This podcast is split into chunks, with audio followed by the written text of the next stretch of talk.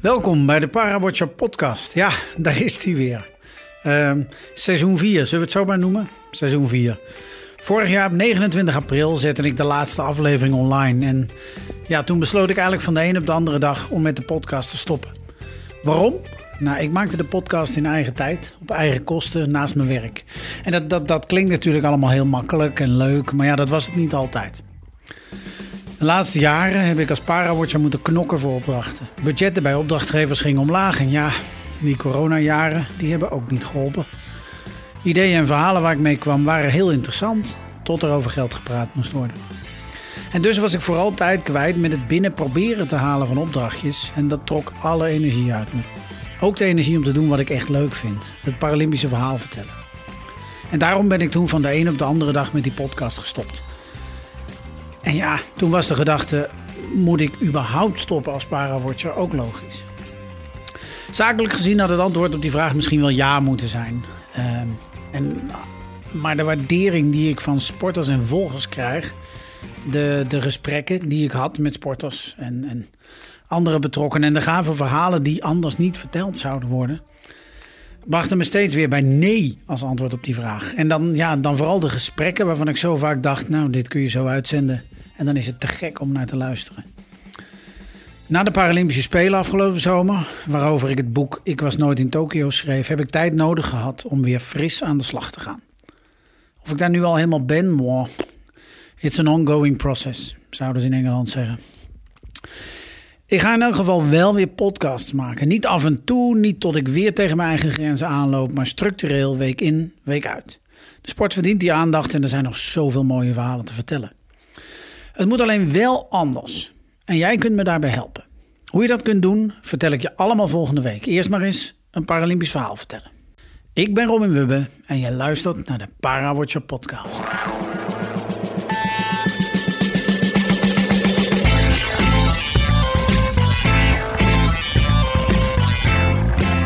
De eerste maanden van het jaar zijn altijd rustige parasportmaanden. Oké, er wordt geskiet, er wordt gesnowboard, maar goed, daar kom ik de komende weken wel uitgebreid op terug richting de Paralympische Winterspelen. En er wordt getennist. De internationale top reist in januari naar Australië om Down Under een aantal toernooien te spelen, waaronder het eerste Grand Slam toernooi van het jaar. De Australian Open werd dit jaar bij de vrouwen gewonnen door Diede de Groot in de quad-divisie door Sam Schreuder. Met Sam praat ik over die eerste toernooien van het jaar. Hoe vond hij zelf de start van zijn seizoen?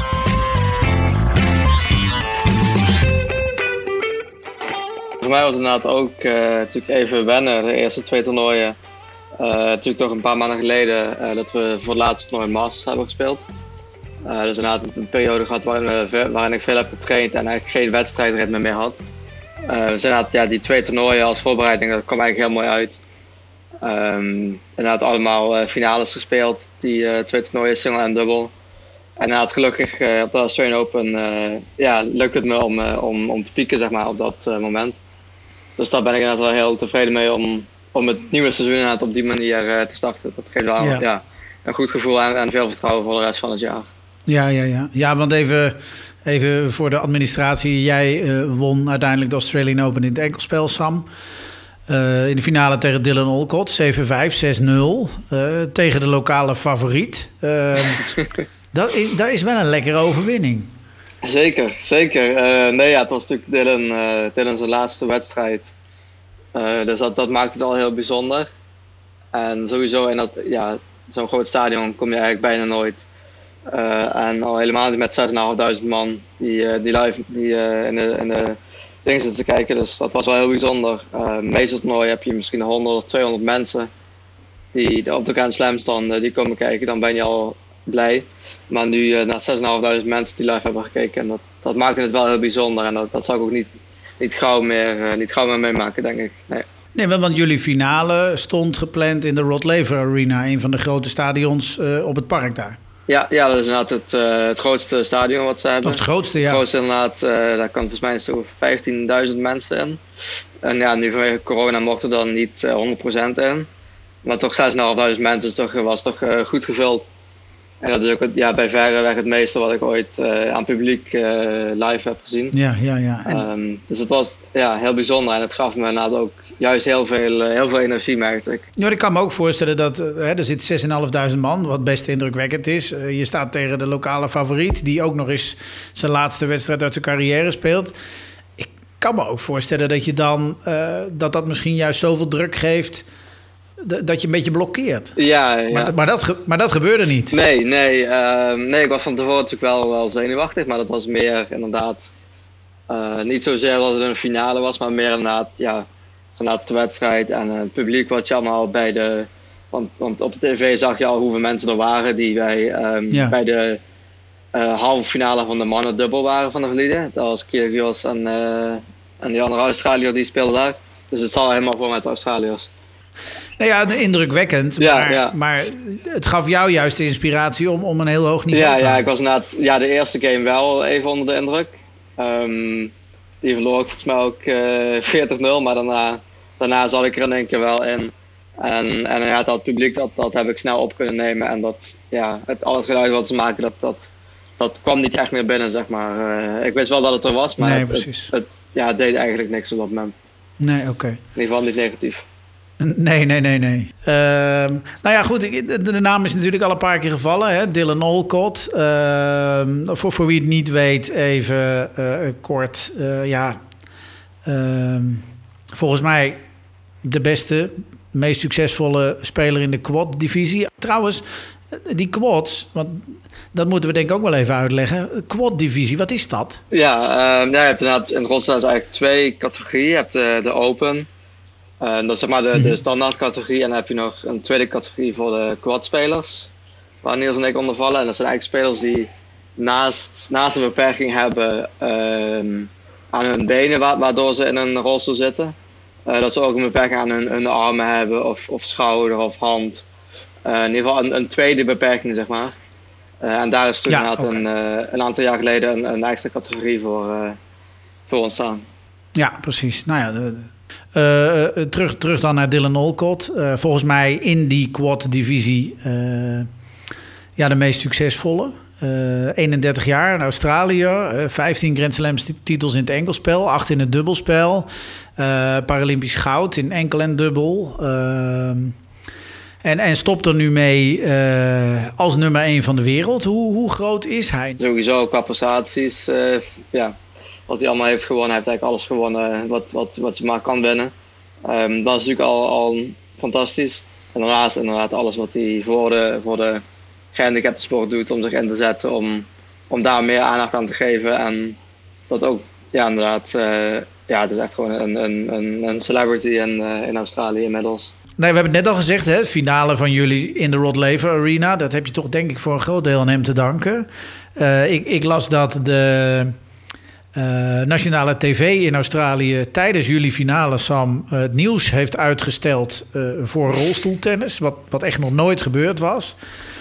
Ehm, ja, het, het, enige wat ik dan denk is, als hij nu stopt, wat, wat doet dat dan? Ja, nee, ik, ik, ja, ik hoorde inderdaad ook achteraf inderdaad dat ze het nieuws hadden, st hadden stopgezet. Dat was wel inderdaad grappig om, om te horen. Dat, dat zegt ook wel iets over hoe belangrijk ze het in de, in de media ook, uh, ook inmiddels vinden. Um, ja, ik, ik denk natuurlijk Dylan is natuurlijk iemand die jarenlang uh, uh, heel veel aandacht heeft gecreëerd in de sport. en ik, ja, ik, ik, heb er volste vertrouwen in dat Niels en ik de komende jaren allebei ja, aan de top zullen staan. En allebei inderdaad hopelijk ook in Nederland zeg maar zoiets zelf, ja, hetzelfde kunnen doen. Dat we daar meer aandacht voor kunnen creëren. En ik denk dat dat, dat ons niveau, uh, ja, de nieuwe generatie, dus dat ons niveau een stuk hoger is dan, dan de vorige generatie, zeg maar. En dat dat ja, uiteindelijk alleen maar meer uh, ja, ja, betere wedstrijden oplevert en ook voor, voor het publiek uh, steeds interessanter wordt om echt naar te kijken. Betere wedstrijden en dus voor het publiek interessanter. Dat is wat Sam wil bereiken. En, en ja, dat geldt ook voor het ABN AMRO World Wheelchair Tennis Tournament in Rotterdam dat vorige week werd gehouden. Dit jaar was het alweer de veertiende keer dat de rollers en lopers in dezelfde week op dezelfde locatie speelden, in Ahoy. Met een ambitieuze slogan dit keer. Dezelfde ambitie verdient hetzelfde podium. Maar de rolstoeltennissers speelden achter gesloten deuren op baan 1. Bij het ATP-toernooi mocht publiek aanwezig zijn. Beperkt, maar toch. Dat verschil zal in elk geval deels met corona te maken hebben, maar hoe moet datzelfde podium er dan wel uitzien? En waarom nu ineens zo'n slogan nadat je al 14 jaar bij elkaar hoort? Ik sprak toernooidirecteur Esther Vergeer en rolstoeltennisser Michael Scheffers, die alle 14 edities van het toernooi heeft meegemaakt. ABN die zich heel erg aan het richten op dat gelijke kansen Mhm. onderwerp. Doen ze niet alleen met tennis, maar ook bij, eh bij voetbalvrouwen, bij hockeyvrouwen. Om nou, dezelfde kansen te bieden Ja. aan En dat willen wij dus nu eigenlijk ook laten zien voor gehandicapte sport. Ehm, die sporters en de spelers die met het wheelchair toernooi meedoen, die hebben dezelfde ambitie. Die stoppen er dezelfde energie in. Die hebben dezelfde trainingsschema's. Eh, die struggelen met, met dezelfde frustratie op de baan eh, soms.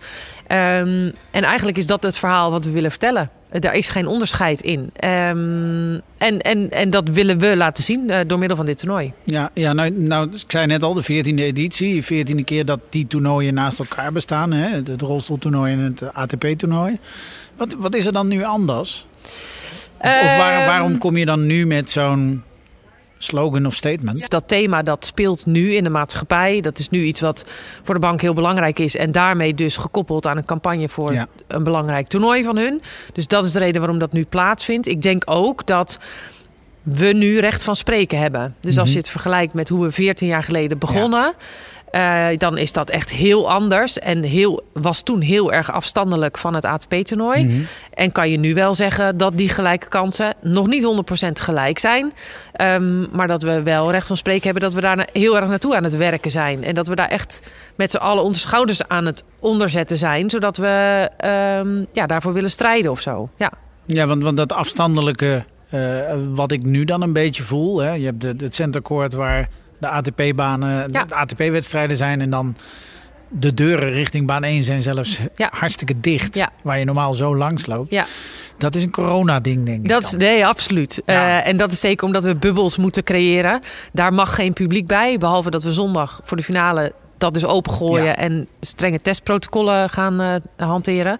Maar dat is absoluut eh, corona. Aan de andere kant heb je ook nog steeds gelijk dat wij hebben nog nooit op centenkort gespeeld, Nee. een wedstrijd. Dus dat is een van de ambities, of misschien wel nog steeds iets waar we over na aan het denken zijn. Hoe kunnen we dat nou voor elkaar krijgen dat we, nou misschien niet eens zozeer het feit dat we op centenkort willen, maar wel dat we eh, misschien een week lang volle tribunes een keertje zouden willen. Hoe kunnen Ja. we daar nou eh, naartoe werken, zeg maar? Dus nou, we komen net eigenlijk uit een, een brainstorm vergadering. Laten we nou eens een soort langetermijnvisie. ABN AMRO heeft het ehm, contract verlengd voor drie jaar. Waar willen we nou over drie jaar staan? Ja. Wat is nou een beetje echt gedurfd denken over rolstennis? Waar willen we staan? Wat willen we dan doen met prijzengeld? Wat willen we dan doen met toegangskaarten? Wat willen we dan doen met eh, communicatie of de positionering van, die, van de spelers? Ehm, hoe afhankelijk zijn we daarin van ATP? Of hoe samen willen we dat nou per se doen? Nou, dat, superleuk om daarover na te denken. En ik denk dat mede omdat dus de maatschappij klaar is om hierover na te denken... en dus de bank ook klaar is om hierover na te denken... Ahoy klaar is om hierover na te denken... denk ik wel dat we in de komende drie jaar nog meer eh, stappen gaan zetten. Ja. ja. Nou, kijk, ik denk dat we gewoon. eh, er wordt heel vaak eh, gesproken over eh, inclusiviteit. Nou en ik denk dat, dat, dat ABN Amro, het, het, het WTT, daar gewoon een heel mooi voorbeeld van is. En we hebben dezelfde faciliteiten, we hebben dezelfde. nou ja, eigenlijk alles hetzelfde.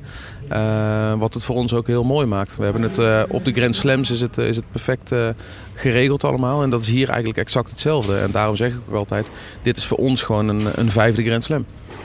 Ja, diezelfde faciliteiten. Eh, dit Ja. jaar vanwege corona staan jullie hier op baan 1 Ja. eh, bijna de hele week zonder publiek. Mhm. Eh, Hoe mooi zou het zijn als het ooit een keer kan dat jullie gewoon in die grote hal voor volle tribunes spelen? Ja, natuurlijk, dat zou heel mooi zijn. Maar ik denk dat het stapsgewijs allemaal omhoog gaat. En dat zie je dit jaar ook weer. Een hele mooie campagne die ABN AMRO heeft, heeft verzorgd. Ja, ik denk dat dat ook weer een bewijs is van, eh, van waar ze heen willen met het, eh, met het rolstoeltennis. En, en ja, wat ze heel goed doen, vind ik. Ehm, nou, weet je, het zou heel mooi zijn als we daar een keer kunnen staan. Ja. Maar ik, ik vind wel dat daar het juiste moment voor moet zijn. Ehm, ik denk dat een, een, een dubbel, rolstoeltennis dubbel, heel spectaculair is. Ehm, ik denk dat het best mooi is om daar een keer eh, nou ja, op het centercourt een, een, een, een, mooie, een mooie halve finale finale neer te zetten. Ja. Want, jij zegt inderdaad, het moet daar het juiste moment voor Ja, zijn. Wat, ja. wat is dan dat juiste moment? Nou, ik denk nu, nu gewoon dat daar nu wel. Ik denk dat daar de tijd nu wel voor is. Het niveau is de afgelopen jaren echt, echt gestegen bij het rolstennis. En, en er zijn heel veel nieuwe namen bijgekomen. Jonge jongens die, eh, die heel gemotiveerd zijn. Die gewoon echt de tennis naar een next level hebben gebracht. Nou, en ik, ik zie eh, in de aankomende periode of de aankomende jaren best wel eh, een keer gebeuren dat er ook een, een rolstenniswedstrijd hier op Centercourt staat. Ja, we zitten daar iedere keer over na te... Want ja, we willen het op centenkort. Maar we willen eigenlijk ook dan het een vol centenkort laten zijn. Dus Ja, niet, moet niet niet- centenkort met 100 man. Want dan is het ook echt niet leuk voor de Nee. spelers. Dus dan, als dat het zou zijn, dan liever een kleiner koord Ja, met volle tribunes. Dan een centercourt met eh, dus, eh, eh, weinig man in de, Mhm. op de stoelen. Dus dat is een afweging. En hoe, hoe gaan we er dus voor zorgen, volgend jaar of over drie jaar, dat dat stadion, het centercourt, eventueel gevuld zou zijn met 5000 man. Ja. Of met 6 of 7 of 8000 man. Ehm, en als we dat dus niet voor elkaar krijgen, of als dat geen optie is, ja, dan moeten we volgens mij court one zo goed mogelijk, zo vaak mogelijk ja. eh, tot de nok toe zien te vullen. Dus dat zijn eh 2000 man. En dat is ook prima, zeg maar. Dus, eh, de, nou, dat is dus een, een continu gesprek. En daarnaast heb je ook nog te maken met dus die internationale broadcasting... waarbij het bij de ATP-wedstrijden... je moet op een bepaald tijdstip beginnen. Ehm, en dus als je daarvoor een rolstoeltenniswedstrijd zet... en die loopt ja, per ongeluk uit, ja, dat kan niet. Weet Nee, je wel? je, je, kunt, je kunt hem er ook niet tussen stoppen. Nee, precies. Nee, dus, dat, ja, dus, de, de- en, eh, dus dat maakt de puzzel ook echt wel ingewikkelder. Het is niet alleen maar een eigen planningje waar we het mee te maken hebben, maar dus ook eh, allerlei andere belangen. Dus dat maakt het soms best wel eens ingewikkeld.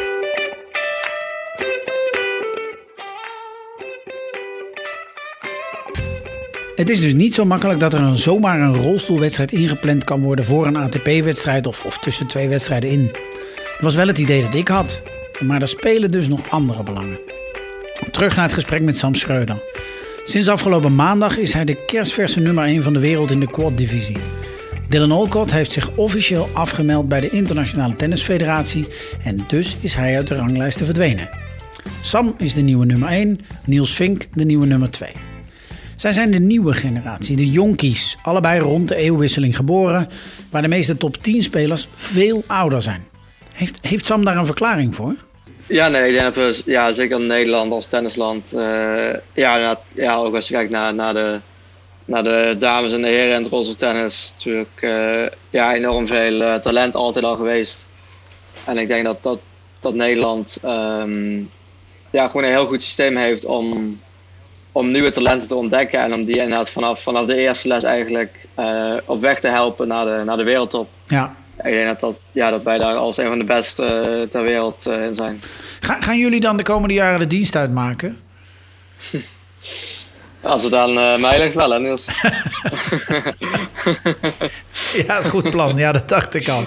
De, wie, wie zien jullie nog als concurrenten daarbuiten? Mm, ja, voor mij is in ieder geval... ehm, ja, al- als, dus ik, weet, ik ben zelf linkshandig, maar ik weet dat het moeilijk is om tegen een linkshandige te spelen. Ehm, en ja, er is een, een, een Japaner, Koji Sugeno, die ook al een aantal jaar in de, ja, in de top, eh, top 6 staat.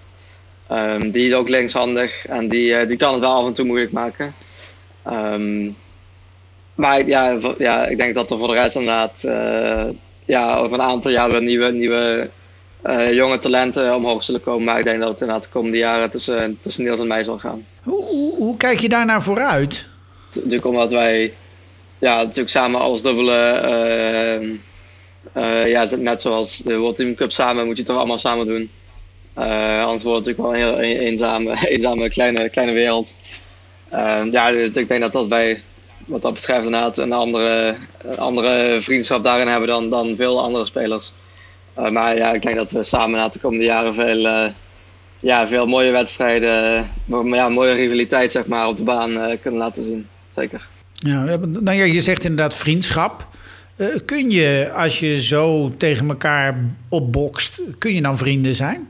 Ja, op de baan dan, dan wil je toch gewoon eh, ja, ja, zelf als beste eruit komen.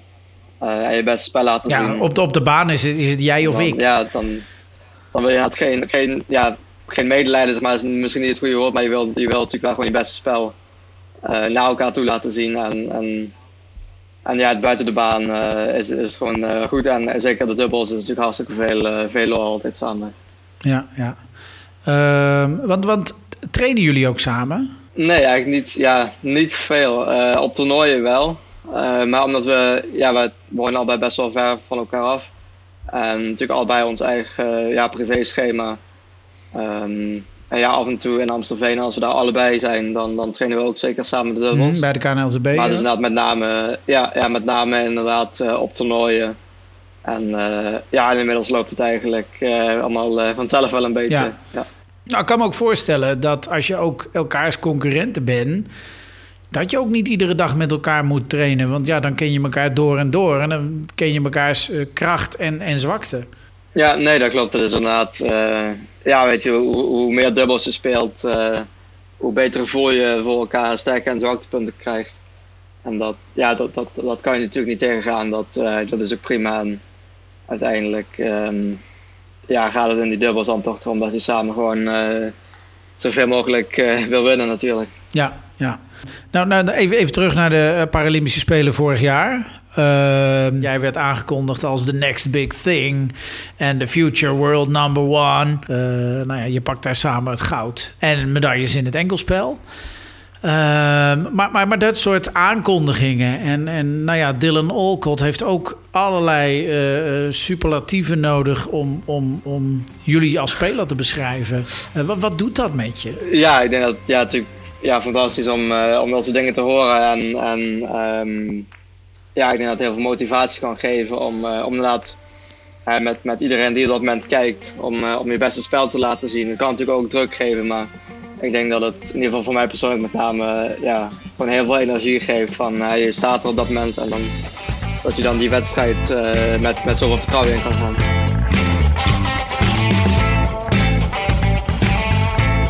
Schreuder en Vink gaan de komende jaren de dienst uitmaken in de quad-divisie. De rollers en lopers groeien op het ABN AMRO-toernooi zelfs na 14 jaar nog steeds dichter en dichter naar elkaar toe.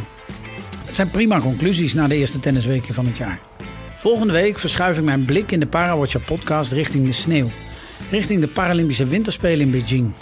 Ik vertel je dan het verhaal van alpine skier Karel Hansen, die 34 jaar geleden niet alleen op de Paralympische, maar ook op de Olympische Spelen in actie kwam. Hoe dat nou zit, hoor je volgende week. Vanaf donderdagochtend via de bekende podcastkanalen.